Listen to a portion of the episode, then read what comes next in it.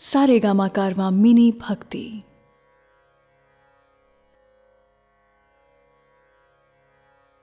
भगवत गीता गीता सार, chapter one. नमस्कार दोस्तों। भगवत गीता और भगवत गीता के ज्ञान पर असंख्य लोगों ने काम किया है। जाने कितनी ही गीता आपने सुनी भी होगी। परंतु मैं शैलेंद्र भारती अब आपके सामने प्रस्तुत कर रहा हूँ भगवत गीता की एक और व्याख्या।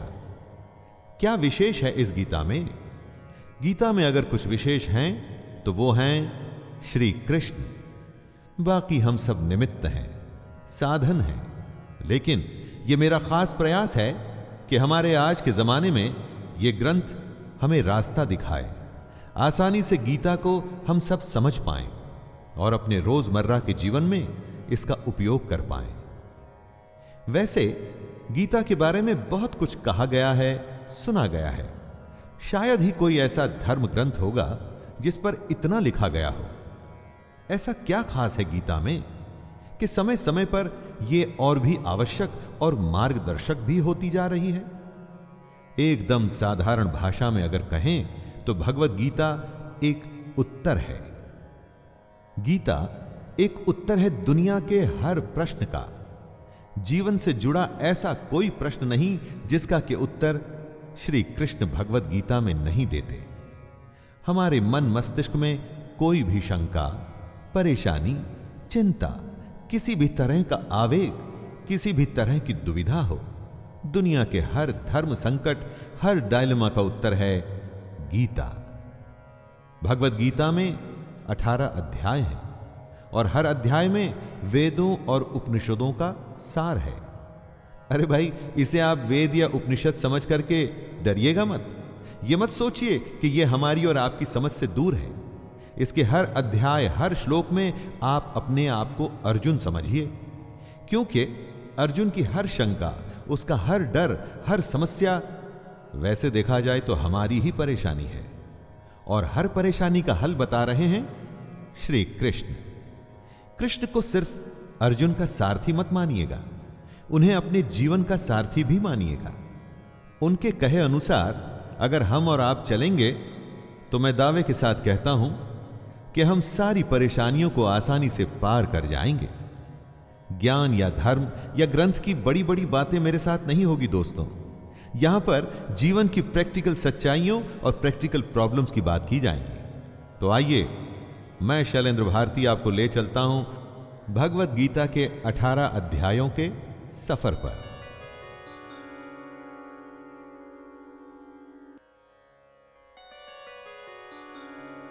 अध्याय एक, अर्जुन विषाद योग।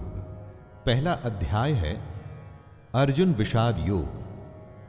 यहाँ शुरुआत होती है धृतराष्ट्र के सवालों से। वो जानना चाहते हैं कि युद्ध में क्या हो रहा है? उनका पुत्र दुर्योधन और उनकी सेना क्या कर रही है? और साथ ही में पांडु पुत्रों की सेना क्या कर रही है? उसके बाद दोनों सेनाओं के शूर वीरों का वर्णन और उसके बाद आता है अर्जुन का विषाद। मतलब कि उनका दुख, उनकी समस्या, उनका धर्म संकट। आइए सुनते हैं अर्जुन विषाद योग। धृतराष्ट्र उवाच।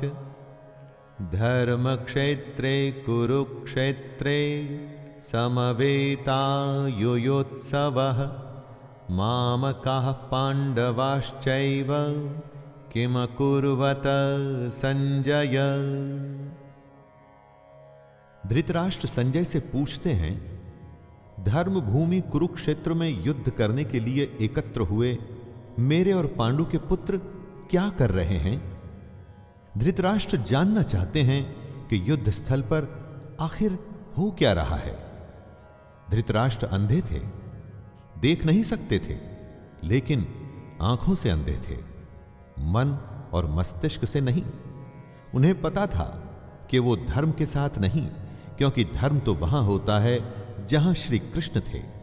अपने पुत्र मोह में उन्होंने शांति की जगह युद्ध को चुना था। लेकिन वो जानते थे कि इस युद्ध को जीतना आसान नहीं होगा। अपने जीवन में जब हम कुछ गलत करते हैं तो हम भी समझ रहे होते हैं दोस्तों कि हमारे किए का नतीजा शायद अच्छा ना हो। और ऐसा ही धृतराष्ट्र के साथ भी हुआ। वो भी इसी डर और इसी आशंका में दिखते हैं। संजय उवाच। दृष्ट्वा तु पाण्डवानीकं व्यूढं दुर्योधनस्तदा। आचार्यमुपसङ्गम्य राजा वचनमब्रवीत्। संजय आँखों देखा हाल बताते हुए उत्तर देते हैं, हे राजन, दुर्योधन पांडवों की सेना के व्यूह को देख रहे हैं, और ये बात गुरु द्रोणाचार्य को जाकर के कहते हैं, संजय को दिव्य दृष्टि प्राप्त हुई थी। वो युद्ध से दूर होते हुए भी युद्ध को देख सकते थे। वो जो देख रहे थे, वही बता रहे थे। इसमें वो अपनी तरफ़ से कुछ भी नहीं कह रहे थे। सिर्फ़ आँखों देखा हाल बता रहे थे युद्ध का। यानी, जैसे हम लोग रनिंग कमेंट्री सुनते हैं, बस इसी तरह समझ लीजिए। यह उन्हीं की दिव्य दृष्टि, यानी डिवाइन विजन का कमाल था कि हमें गीता सुनने को मिली। पश्यैतां पाण्डुपुत्राणाम् आचार्य महतिं च मूं, व्यूढां द्रुपदपुत्रेण, तव शिष्येण धीमता हे आचार्य द्रुपद पुत्र धृष्टद्युम्न, आपका ही बुद्धिमान शिष्य है। पांडु पुत्रों की ये बड़ी भारी सेना की व्यूहाकार रचना धृष्टद्युम्न ने ही की है। व्यूहाकार रचना का मतलब हुआ कि किस विशेष तरीके से सेना के योद्धा खड़े हैं।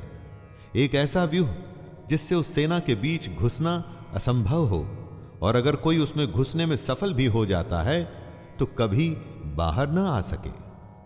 दोस्तों, जब शत्रु या समस्या को हम देखते हैं तो वो हमें बहुत बड़ी और विकराल दिखाई देती है। और मन में यह डर भी रहता है कि कुछ कर गुजर के अगर हम इसमें घुस भी गए तो क्या होगा? क्या हम बाहर आ पाएँगे? क्या हम जीत पाएँगे? ऐसी ही सोच से दुर्योधन भी गुजर रहा है। अत्र शूरा महेश्वासा, भीमार्जुन समायुधे युयुधानो विराटश्च। द्रुपदश्च महारथः धृष्टकेतुश्चेकितानः काशीराजश्च वीर्यवान् पुरुजितकुन्तिभोजश्च शैब्यश्च नरपुङ्गवः युधामन्युश्च विक्रान्त उत्तमौजाश्च वीर्यवान् सौभद्रो द्रौपदेयाश्च सर्व एव महारथः। इन तीन श्लोक में दुर्योधन पांडु पुत्रों की सेना के महान योद्धाओं का नाम ले रहा है। जब भी युद्ध होता है तो आप अपने सामने खड़ी सेना, उस सेना के योद्धाओं को जांचते और परखते हैं। वैसे ही दुर्योधन भी कर रहा है। दुर्योधन द्रोणाचार्य से कहता है बड़े बड़े धनुषों वाले, तथा युद्ध में भीम और अर्जुन के समान शूरवीर, सात्यकी और विराट, तथा महारथी राजा द्रुपद, धृष्टकेतु और चेकितान तथा बलवान काशीराज, पुरुजित कुंती भोज और मनुष्यों में श्रेष्ठ शैव्य, पराक्रमी युधामन्यु तथा बलवान उत्तमौजा, सुभद्रा पुत्र अभिमन्यु एवं द्रौपदी के पाँचों पुत्र, ये सभी महारथी हैं। इससे हमें यह पता चलता है कि चाहे शत्रु हो या शत्रु के जैसी समस्या, उसके बारे में सब कुछ जानना चाहिए। दोस्तों, समस्या के हर पहलू से हमें वाकिफ होना चाहिए। समस्या के हर पार्ट उसके अंग के बारे में मालूम होना चाहिए, जैसा कि दुर्योधन भी कर रहे हैं।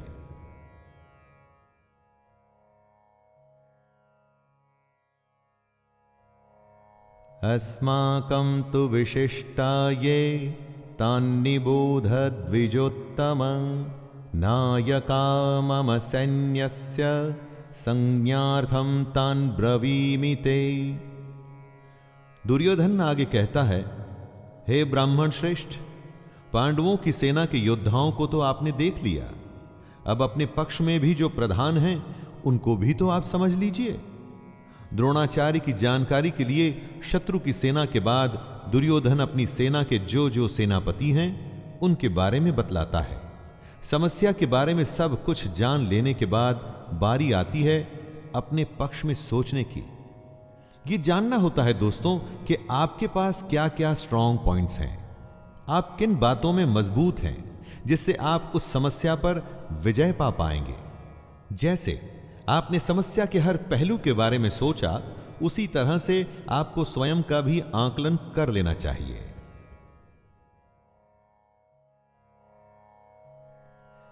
भवान भीष्मश्च कर्णश्च कृपश्च समितिञ्जयः अश्वत्थामा विकर्णश्च सौमदत्तिस्तथैव सबसे पहले आप द्रोणाचार्य और पितामह भीष्म तथा कर्ण और संग्राम विजयी कृपाचार्य तथा वैसे ही अश्वत्थामा, विकर्ण और सोमदत्त का पुत्र भूरी श्रवा के बारे में जानिए। दोस्तों, जिस तरह से हम आज के जमाने में रिस्क असेसमेंट करते हैं ना, वैसे ही दुर्योधन भी अपने शत्रु की सेना को देखते हुए, दोनों सेनाओं के योद्धा की बातें करते हुए आगे होने वाले युद्ध के लिए तैयार हो रहे हैं। चुनौती को हर तरह से समझकर ही उस पर विजय प्राप्त की जा सकती है। चुनौती को इतने अच्छे से जान लेना चाहिए कि जब हम उससे लड़ने जाएँ तो कुछ नया न लगे, कोई सरप्राइज़ ना आए। युद्ध हो या चुनौती, सरप्राइज़ आपको हरा सकता है। अन्ये च बहवः शूरा मदर्थे त्यक्तजीविताः नानाशस्त्रप्रहरणः सर्वे युद्ध विशारदाः। दुर्योधन गर्व के साथ कहता है कि मेरे लिए जीवन की आशा त्याग देने वालों की कमी नहीं, इतना ही नहीं, ये शूरवीर अनेक प्रकार के शस्त्रास्त्रों से सुसज्जित हैं और सब के सब युद्ध में चतुर हैं। दुर्योधन के एक इशारे पर उसकी सेना के शूरवीर लड़ने मरने को तैयार हैं। उन्हीं को देख दुर्योधन खुश हो रहा है। दुर्योधन के साथ युद्ध में लड़ने के लिए शूरवीर थे, जो उसके लिए मरने को तैयार हैं। हाँ, आप जब अपने जीवन की चुनौती से लड़ते हैं तो आपके साथ कौन होता है? आपके साथ होता है आपका हुनर आपकी हिम्मत आपकी मेहनत आपके संगी और आपके अपने रिश्तेदार। जैसे शूरवीर दुर्योधन के लिए कुछ भी करने को तैयार हैं वैसे ही ये आपके साथी भी आपके लिए कुछ भी कर सकते हैं। अपर्याप्तम तदस्माकं बलं भीष्माभिरक्षितं पर्याप्तं त्विदमेतेषां बलं भीमाभिरक्षितम। दुर्योधन आगे कहता है कि भीष्म पितामह द्वारा रक्षित उनकी सेना सब प्रकार से अजेय है, और वहीं शत्रु की सेना भीम द्वारा रक्षित है। दुर्योधन कहना चाहते हैं कि भीम की सेना को वो आसानी से जीत सकते हैं। दुर्योधन यहाँ घमंड दिखा रहा है, जो आपको बिल्कुल भी नहीं करना है दोस्तों। कभी नहीं, क्योंकि अगर दुर्योधन जानता कि वो दूसरी सेना को हरा देगा तो फिर युद्ध ही क्यों करता? युद्ध को जीतने के लिए दूसरे को हराना पड़ता है। अगर चुनौती या समस्या को देखकर हमें लगता है कि हम जीत जाएँगे तो विश्वास या आत्मविश्वास तो हो सकता है, लेकिन घमंड नहीं, क्योंकि अगर घमंड हुआ तो वो आपके हारने की शुरुआत है। अयनेषु च सर्वेषु यथा भागमवस्थितः। भीष्ममेवाभिरक्षन्तु, भवन्तः सर्व एव ही। दोनों सेनाओं के इस तरह के वर्णन से दुर्योधन अपनी इस बात पर पहुँचना चाहता था, और वो ये कि हर किसी को अपने अपने मोर्चों पर अपनी अपनी जगह स्थित रहते हुए निसंदेह भीष्म पितामह की रक्षा करनी है। कहने का मतलब आप होने वाले युद्ध में सबसे अधिक उसकी रक्षा करते हैं, जो आपके लिए युद्ध के लिए सबसे अधिक आवश्यक हो। जैसे कि दुर्योधन और उसकी सेना के लिए भीष्म पितामह हैं। भीष्म पितामह के हारने का मतलब था कि युद्ध हार जाना, और उनके बचे रहने का मतलब कि आप युद्ध हार नहीं सकते। अपनी सबसे बहुमूल्य चीज़ को तब तक बचा के रखना चाहिए, जब तक कि आप युद्ध पर विजय प्राप्त न कर लें।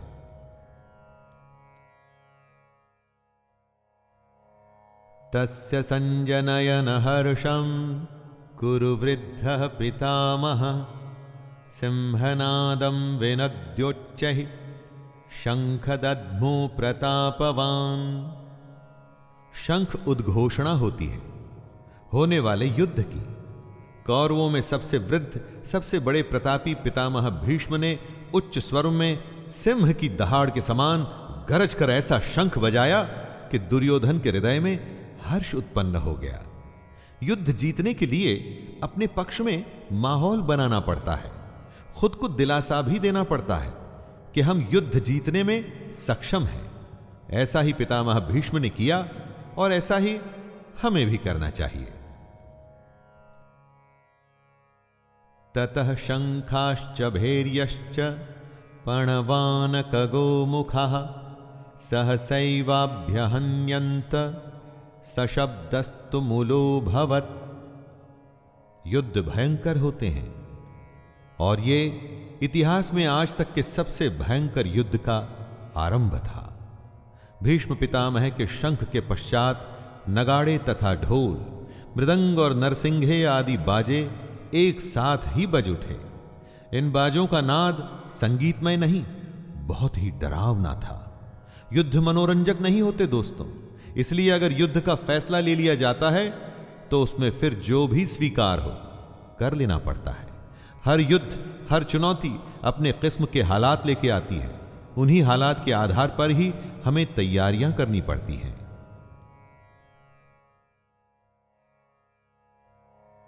ततः श्वेतैर्हयैर्युक्ते महति स्यन्दने स्थितौ। माधवः पाण्डवश्चैव दिव्यौ शंखौ प्रदद्मतुः अब बारी थी पांडु पुत्रों की, सेना के शंखनाद की।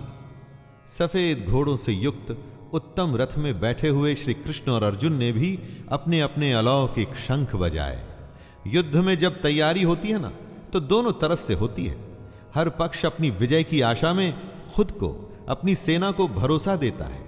आज के समय में हम खुद के लिए अगर शंख बजाने की उपमा के बारे में सोचे तो यह हो सकता है कि हम कुछ भी ऐसा कर सकते हैं जो हमें मोटिवेट या प्रोत्साहित करे।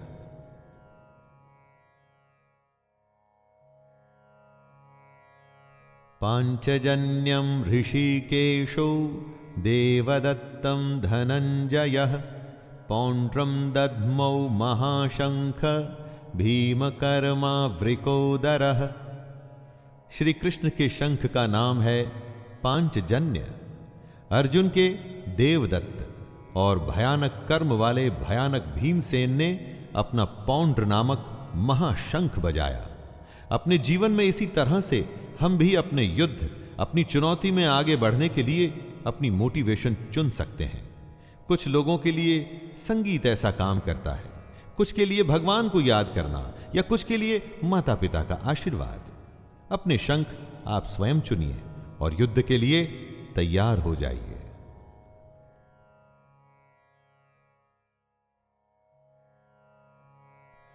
अनंत विजयम राजा कुंती कुंतीपुत्रो युधिष्ठिरः, नकुलः सहदेवश्च सुघोषमणिपुष्पका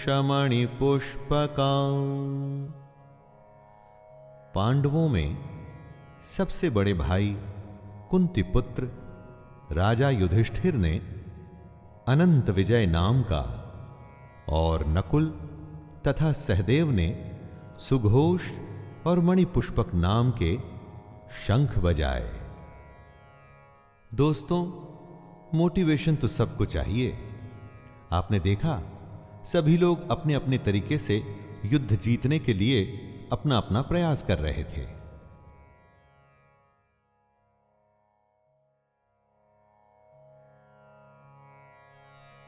काश्यश्च परमेश्वासः, शिखण्डी च महारथः, धृष्टद्युम्नो विराटश्च सात्यकिश्चापराजितः द्रुपदो द्रौपदेयाश्च, सर्वशः पृथ्वीपते सौभद्रश्च महाबाहुः दद्मुः पृथक पृथक।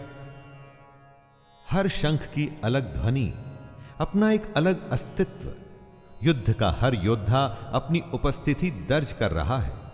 श्रेष्ठ धनुज वाले काशीराज और महारथी शिखंडी एवं दृष्टद्युम्न तथा राजा विराट और अजेय सात्यकी, राजा द्रुपद एवं द्रौपदी के पाँचों पुत्र और बड़ी भुजा वाले सुभद्रा पुत्र अभिमन्यु संजय धृतराष्ट्र को बताते हैं कि हे राजन सबने अपनी ओर से अलग अलग शंख बजाए। दोस्तों, महाभारत का युद्ध ऐसा था जिसमें हर बड़े से बड़े योद्धा भाग ले रहा था। ऐसे विरले मौके को कोई कैसे छोड़ सकता था? हमारे लिए ध्यान देने की बात यह है कि सच्चा योद्धा तो वही है जो युद्ध के लिए तत्पर रहे। युद्ध को आप जीवन माने, चुनौती माने, जो भी माने, लेकिन उसके लिए हमेशा तैयार रहे। इसलिए हर योद्धा शंख बजा बजा के सबको अपने होने का आभास करवा रहा है। सघोषोधार्तराष्ट्राणाम् हृदयानि व्यदारयत् नभश्च पृथवीं चैव तुमुलो व्यनुनादयन् युद्ध से पहले, जैसे आप शत्रु को अपनी शक्ति दिखा के डराने का प्रयास करते हैं, वैसे ही यहाँ भी हो रहा है।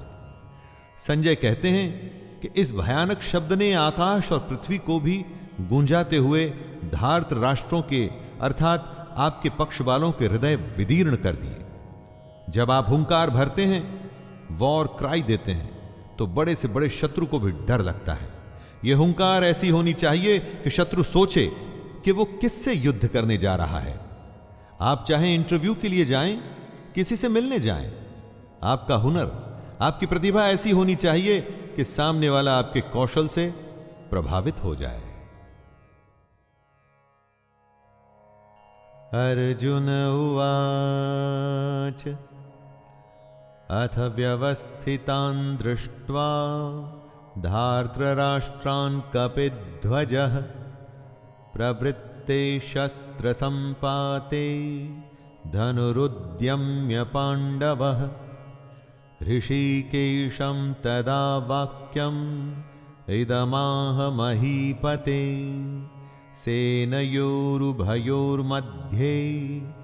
रथम स्थापयमेच्युत। अर्जुन अपने मोर्चा बांधकर डटे हुए धृतराष्ट्र संबंधियों को देखते हैं, फिर अपना धनुष उठाकर ऋषिकेश श्री कृष्ण से कहते हैं, हे अच्युत, मेरे रथ को दोनों सेनाओं के बीच में खड़ा कीजिए। अच्युत अर्थात अटल, जो अपने स्थान से हटता नहीं, जिसका नाश नहीं हो सकता श्री कृष्ण का एक नाम अच्युत भी था। और अर्जुन अपने सारथी से दोनों सेनाओं के बीच में जाने को कह रहे हैं। अर्जुन ने श्री कृष्ण को इसलिए चुना था कि वो जानता था कि जब साक्षात भगवान उसके साथ हैं तो मतलब धर्म उसके साथ है। जिसके साथ धर्म होता है, वो कभी हार नहीं सकता।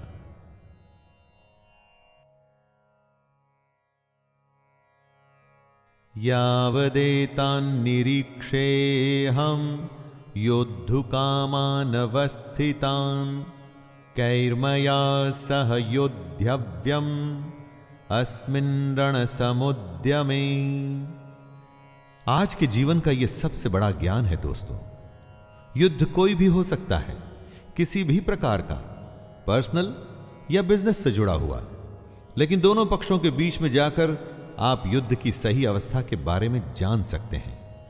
अर्जुन श्री कृष्ण से कहते हैं कि हे कृष्ण, जब तक मैं युद्ध क्षेत्र में डटे हुए युद्ध के अभिलाषी इन विपक्षी योद्धाओं को भली प्रकार देख न लूँ कि इस युद्ध रूपी व्यापार में मुझे किन किन के साथ युद्ध करना योग्य है, तब तक इस रथ को यहीं खड़ा रखिए। हमें भी दोस्तों, जी हाँ, हमें भी इसी तरह अपनी समस्या के बीच में खड़े हो, उसे भली भांति देखना और परखना चाहिए और तभी निर्णय लेना चाहिए।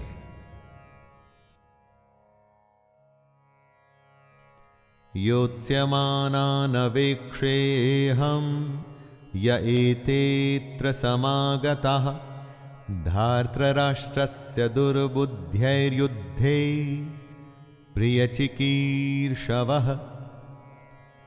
अर्जुन दुर्योधन को दुर्बुद्धि बता रहे हैं, क्योंकि दुर्योधन के हट के चलते हुए ही यह युद्ध हुआ। दुर्योधन का साथ देने जितने भी राजा आए हैं उन्हें अर्जुन युद्ध स्थल के बीच में खड़े होकर के देखना चाहते हैं। दोस्तों, ये ज़रूरी नहीं कि आपका शत्रु सही हो। हो सकता है उसने गलत तरीका अपना करके आपको युद्ध में उलझाना चाहा हो, जैसा कि महाभारत में भी हुआ। युद्ध तो करना ही पड़ता है, और वो तभी करना चाहिए जब आप अपने शत्रु को अच्छे से देख परख चुके हों, जान चुके हों। इसलिए अर्जुन कृष्ण से दोनों सेनाओं के बीच में रथ को ले जाने के लिए कहता है। संजय उवाच, एवमुक्तो ऋषिकेशो, गुडाकेशेन भारत, सेनयोरुभयोर्मध्ये स्थापयित्वा रथोत्तमम्। भीष्मद्रोणप्रमुखतः सर्वेषां च महीक्षिताम्। उवाच पार्थ पश्यैतान्, समवेतान् संजय, अपना आँखों देखा हाल बताते हैं। हे धृतराष्ट्र, जैसा कि अर्जुन ने कहा था, श्री कृष्ण ने दोनों सेनाओं के बीच में भीष्म और द्रोणाचार्य के सामने तथा संपूर्ण राजाओं के सामने रथ को खड़ा करके इस प्रकार कहा हे पार्थ, युद्ध के लिए जुटे हुए इन कौरवों को देख। पार्थ, अर्जुन का ही नाम है दोस्तों। उस अर्जुन का नाम है जो शंका में बस घिरने ही वाला है। पार्थ, हम सब भी हो सकते हैं। और अगर हम अपने आप को शंका में घिरा पाते हैं तो मदद करने के लिए कृष्ण भी दूर नहीं होते। और ना ही उनकी गीता दूर होती है।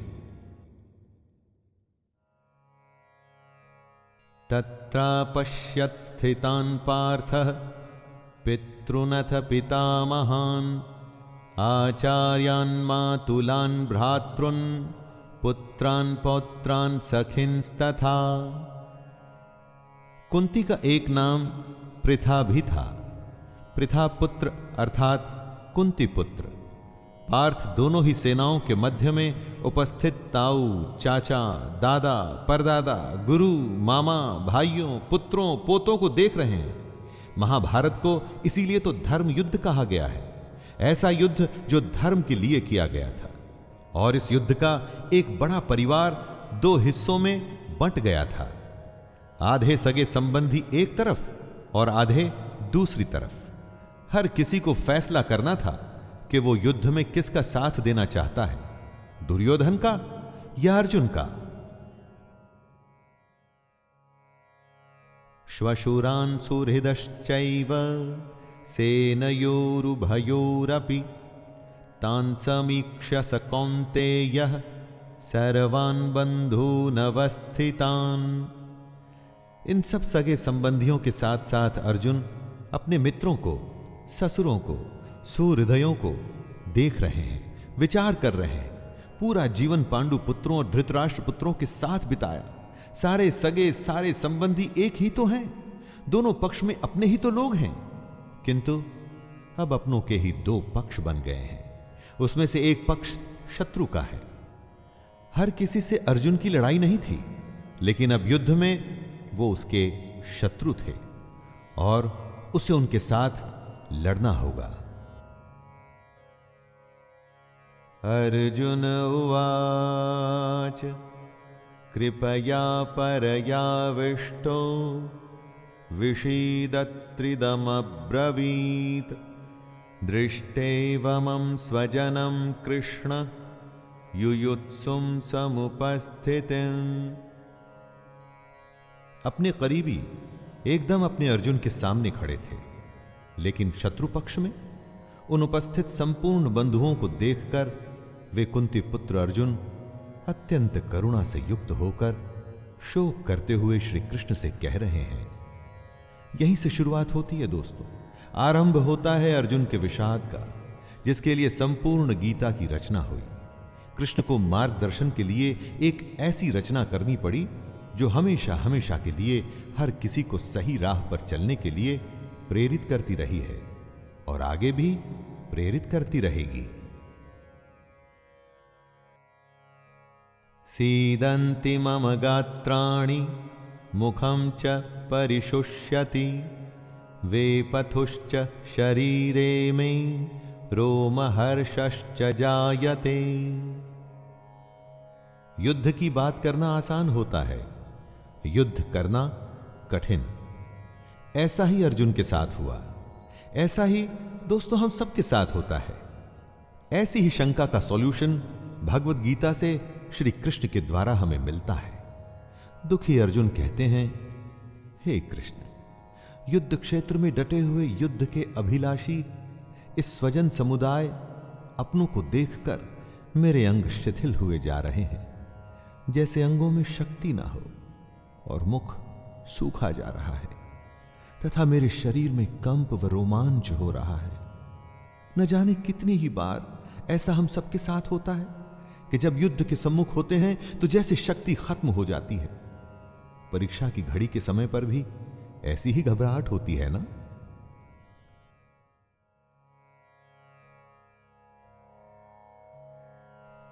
गांडीवं स्रंसते हस्तात्वक्चैव परिद्यह्यते। न च शक्नोम्यवस्थातुं भ्रमतीव च मे मनः। अर्जुन अपने दुख को बता रहे हैं। उनका दुख, दोस्तों, हमारी दुविधाओं से अलग नहीं है। चाहे हम परीक्षा दे रहे हों, चाहे बिज़नेस करने जा रहे हों, चाहे कोई बड़ा मैच खेलने जा रहे हों, कितने ही ऐसे मौके आते हैं जब हम स्वयं को अर्जुन की अवस्था में पाते हैं। लगता है जैसे कि हम युद्ध के लायक ही नहीं। युद्ध हम कर ही नहीं पाएँगे। अर्जुन के हाथ से उनका गांडीव धनुष गिर रहा है और त्वचा भी बहुत जल रही है तथा उनका मन भ्रमित सा हो रहा है, इसलिए वो खड़े रहने में भी समर्थ नहीं है।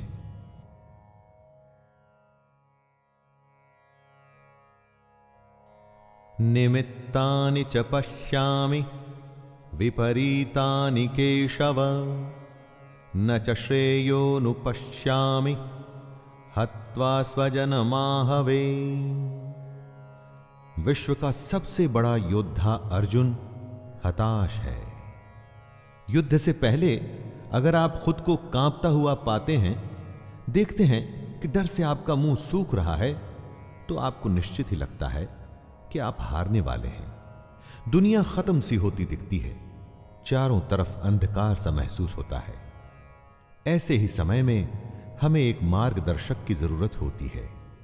इसीलिए अर्जुन कहते हैं, हे केशव, मैं लक्षणों को भी विपरीत ही देख रहा हूँ, तथा युद्ध में स्वजन समुदाय को मारकर कल्याण भी नहीं दिखता।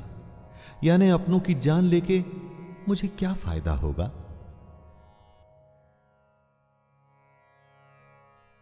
न कांक्षे विजयम कृष्ण, न च राज्यम सुखानि च। किं नो राज्ये न गोविंद किं भोगैर्जीविते न वा? अर्जुन बात को स्पष्ट रखते हैं। डर में सब व्यर्थ लगता है। अर्जुन कहते हैं, हे कृष्ण, मैं न तो विजय चाहता हूँ और न राज्य, और ना ही मैं सुखों को चाहता हूँ। हे गोविंद, हमें ऐसे राज्य से क्या प्रयोजन है? अथवा ऐसे भोगों से और जीवन से भी क्या लाभ है? इस विषाद में, शंका में, डर या घबराहट में अर्जुन सब कुछ छोड़ने को, त्याग देने को तैयार है। धन, दुनिया उन्हें कुछ भी नहीं चाहिए।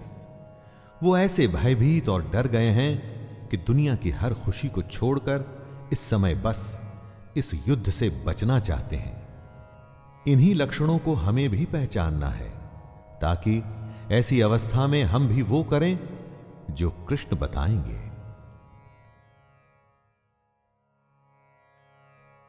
ये शामर्थे कांक्षितम, नो राज्यम भोगा सुखानि च। त इमेव स्थिता युद्धे प्राणांस्त्यक्त्वा च। अर्जुन कहते हैं हमें जिनके लिए राज्य, भोग और सुखादि अभिष्ट हैं, वे ही ये सब धन और जीवन की आशा को त्याग कर युद्ध में खड़े हैं। सोचिए, जीवन का हर युद्ध, हर काम हम अपनों के लिए करते हैं। हमारा सारा काम, सारे फ़ायदे, सारी सुख, शांति, भाग, दौड़ सिर्फ़ और सिर्फ़ अपनों के लिए होती है। और यहाँ पर हमें अपनों को ही मारना पड़ रहा है। इससे बड़ी क्या दुविधा होगी? अब वही अपने आप को मारने के लिए खड़े हैं और आपको भी उन्हें मारना पड़ेगा। ऐसी दुनिया किस काम की? यही उलझन अर्जुन के मन में है।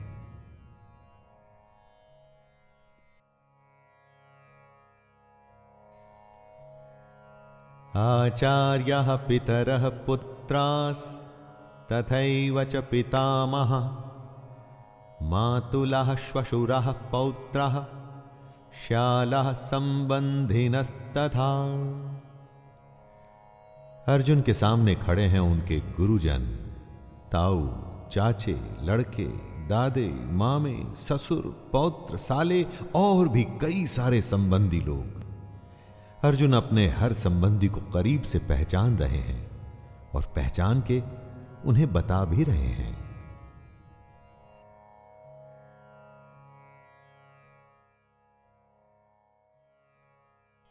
एतान्न हन्तुमिच्छामि ज्ञतोऽपि मधुसूदन। अपि त्रैलोक्यराज्यस्य हेतुः किं नु महि कृते अगर आप युद्ध करने का निर्णय लेते हैं तो क्या आप ये कह सकते हैं कि मैं इस शत्रु को मारूँगा और उसे नहीं? युद्ध में तो हर कोई एक सैनिक होता है, और अगर वो शत्रु पक्ष से है तो आपने उसको मारना ही है। यही दुविधा है अर्जुन की, जो वो बता रहे हैं। हे मधुसूदन, मेरे मारने पर अथवा तीनों लोगों के राज्य के लिए भी मैं इन सबको मारना नहीं चाहता। फिर पृथ्वी के लिए तो कहना ही क्या है? देखा दोस्तों, तीन लोगों का राज्य भी अर्जुन को नहीं चाहिए। अगर उसके लिए उसे अपनों का वध करना पड़ता है तो उसे वो नहीं चाहिए। दोस्तों, जीवन में कई बार ऐसी घड़ी आती है जब हमको जो सबसे प्रिय है ना, उसका त्याग करना पड़ता है। क्योंकि हमें अपने ध्येय की ओर बढ़ना पड़ता है। और अगर हम ऐसा करते हैं, तभी हमें ध्येय की प्राप्ति होती है। तब क्या अपनी सबसे प्यारी चीज़ को हम छोड़ सकते हैं?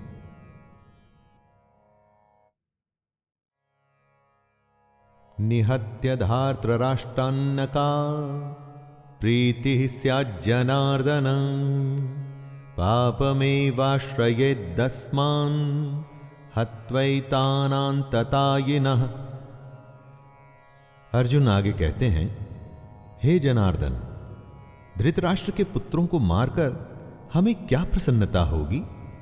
इन आतताइयों को मारकर हमें तो पाप ही लगेगा ना? शत्रु पक्ष में चाहे आतताई, बुरे लोग ही क्यों ना हो? लेकिन हैं तो अपने। अपनों को मारकर अपनों को दुख देके केवल पाप ही मिल सकता है। पुण्य तो नहीं। ये कुरु पुत्रों के लालच का ही परिणाम था कि भाई भाई आमने सामने थे। दोस्तों, लालच से कभी किसी का भला नहीं होता। महाभारत में भी नहीं होना था। एक पक्ष को जीतना था तो दूसरे पक्ष को मारना था। तस्मन्नार्हा वयम हंतुम धार्तराष्ट्रान् स्वबान्धवान्। स्वजनम ही कथम हत्वा? सुखिनः श्याम माधव। क्या अपने परिवार को मारकर आपको सुख मिल सकता है? इसीलिए महाभारत को धर्म युद्ध कहा जाता है। जब ऐसा धर्म संकट हो तो आप क्या करें? अर्जुन पूछते हैं, हे माधव अपने ही बांधव धृतराष्ट्र के पुत्रों को मारने के लिए हम योग्य नहीं हैं, क्योंकि अपने ही कुटुंब को मारकर हम कैसे सुखी होंगे?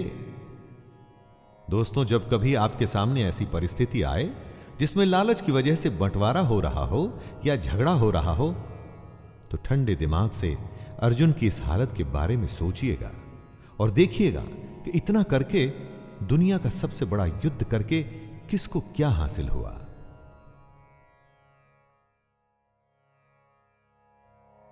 यद्यप्येते न पश्यन्ति लोभोपहत चेतसः कुलक्षयकृतं दोषं मित्रद्रोहे च पातकम्। कथं न ज्ञेयमस्माभिः पापादस्मान्निवर्तितुं कुलक्षयकृतं दोषं प्रपश्यद्भिर्जनार्दन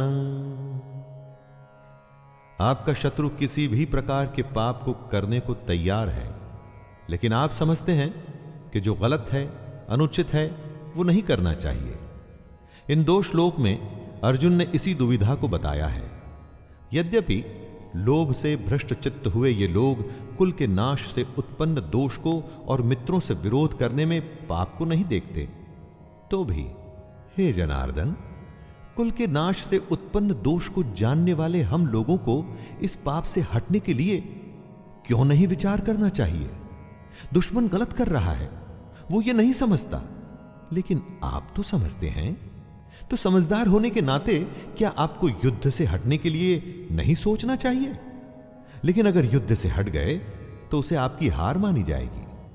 क्या उसके लिए आप तैयार होंगे, दोस्तों? कुलक्षये प्रणश्यन्ति। कुलधर्मः सनातनः।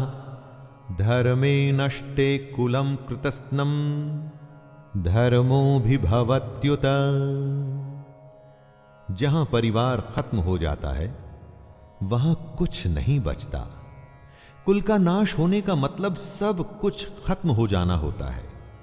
ऐसी ही स्थिति में अर्जुन फंसे हुए हैं। वो कहते हैं कुल के नाश से सनातन कुल धर्म नष्ट हो जाते हैं, तथा धर्म का नाश हो जाने पर संपूर्ण कुल में पाप भी बहुत फैल जाता है। अर्जुन जो कहना चाहते हैं, वो ये है कि अगर परिवार नष्ट होता है तो धर्म नष्ट होता है। धर्म के नष्ट होने से पूरे कुल, संपूर्ण परिवार में पाप बढ़ जाता है। परिवार ही है जो हमें अपनी जड़ों से, अपने गुणों से, अपने आदर्शों से जोड़ के रखता है। उसके खत्म होते ही समाज में चारों तरफ़ पाप बढ़ने लगता है। दोस्तों, आप चाहें तो अपने चारों तरफ़ भी देख सकते हैं। जहाँ परिवार का सम्मान नहीं, वहाँ किसी भी बात का सम्मान नहीं होता, और समाज पतन की ओर ही जाता है। अधर्मा भी अधर्माभिभवात् कृष्ण, प्रदुष्यन्ति कुलस्त्रिय। स्त्रीषु दुष्टासु वाष्णेर्य जायते वर्णसंकर परिवार की भलाई उसकी स्त्रियों पर निर्भर करती है। अगर कोई घर बनता है तो वो परिवार की महिला की वजह से बनता है। जिस घर में महिला नहीं होती तो कहते हैं कि उस घर का कोई भविष्य ही नहीं। और अगर ये स्त्रियाँ दूषित या करप्ट हो जाएँ तो उसका क्या असर होता है? अर्जुन कहते हैं, हे कृष्ण हे कृष्ण, पाप के अधिक बढ़ जाने से कुल की स्त्रियाँ अत्यंत दूषित हो जाती हैं और स्त्रियों के दूषित हो जाने पर वर्ण संकर उत्पन्न होता है। संकरो नरकायैव, कुलघ्नानां कुलस्य च, पतन्ति पितरो लुप्तपिंडोदक क्रिया वर्ण संकर का यहाँ पर मतलब है, जहाँ वर्ण या समाज की मर्यादाओं को सम्मान न देते हुए, गलत तरीके से, गलत वर्णों के मेल से जब संतान की उत्पत्ति होती है तो वो सब कुछ खत्म कर देती है। इसीलिए समाज के नियम बड़े सोच समझकर बनाए गए होते हैं दोस्तों। और इतने हज़ारों वर्षों की सोच और उस नियमों को बिना सोचे समझे नहीं तोड़ना चाहिए। अर्जुन इसी बात का वर्णन कर रहे हैं कि हे कृष्ण, वर्ण संकर कुल घातियों को और कुल को नरक में ले जाने के लिए ही तो होता है। लिप्त हुई पिंड और जल की क्रिया वाले, अर्थात श्राद्ध और तर्पण से वंचित इनके पितर लोग भी अधोगति को प्राप्त होते हैं।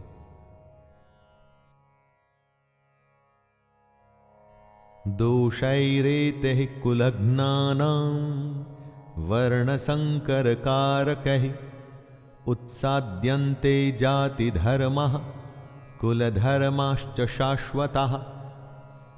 अर्जुन ने कहा, इन वर्ण संकर कारक दोषों से कुल घातियों के सनातन कुल धर्म और जाति धर्म नष्ट हो जाते हैं। जहाँ वर्ण संकर होता है ना, वहाँ धर्म का नाश निश्चित है। वर्ण संकर की वजह से जैसा कि अर्जुन ने बताया कुल के धर्म का नाश होता है और जाति के धर्म का भी नाश हो जाता है। जब कोई अपने धर्म का पालन नहीं करेगा, अपने कर्तव्य का निर्वाह नहीं करेगा और समाज मनमानी करके अगर कोई नियम नहीं मानेगा तो फिर समाज समाज कैसे रह जाएगा? समाज तो नाम ही कायदे और कानून का है, जहाँ सब सम्मान से, बिना किसी डर के एक साथ रह सके। उत्सन्न कुल धर्माणाम मनुष्याणाम जनार्दन, नरके नियतम वासो भवतीत्यनुशुश्रुम। हे जनार्दन, जिनका कुल धर्म नष्ट हो गया है, ऐसे मनुष्यों का अनिश्चित काल तक नरक में वास होता है। ऐसा हम सुनते आए हैं। महाभारत के समय कुल की मान्यता इतनी थी दोस्तों कि अगर किसी के कुल का नाश हो जाता था तो माना जाता था कि अब यह हमेशा के लिए नरक में ही रहेगा। इसीलिए कुल की रक्षा करना, उसके सम्मान को बचाना, उसका नाम करना इतनी बड़ी बात मानी जाती थी। अर्जुन ही नहीं, ऐसा हम भी सुनते आए हैं कि जो धर्म का, कुल का सम्मान नहीं करते, वो सीधे नर्क को जाते हैं। इसे आप ऐसा भी मान सकते हैं कि जहाँ धर्म नहीं होता, वो जगह अपने आप ही नर्क बन जाती है। अपनी चारों तरफ़ देखिए ना, ऐसी कई जगहें आपको आज के युग में भी दिख जाएँगी।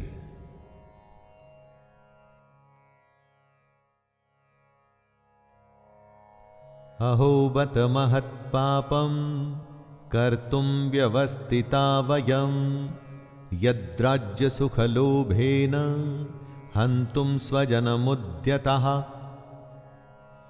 अर्जुन आगे स्वयं को दोष दे रहे हैं। हा, शोक। हम लोग बुद्धिमान होकर भी महान पाप करने को तैयार हो गए हैं, जो राज्य और सुख के लोभ से स्वजनों को मारने के लिए उद्यत हो गए हैं। दोस्तों, दुर्योधन जैसा भी है, उसने जो भी निर्णय लिया, लेकिन अर्जुन और उसकी सेना तो समझदार है। तो क्या ऐसा उनके लिए ठीक है? बेवकूफ़ का पाप शायद माफ़ भी हो जाए।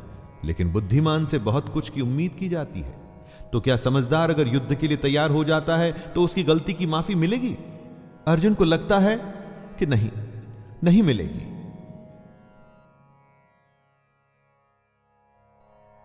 यदि माम प्रतिकारम शस्त्रम शस्त्रपाणय, धार्तराष्ट्रारणे हन्युस, तन्मे क्षेमतरम भवेत।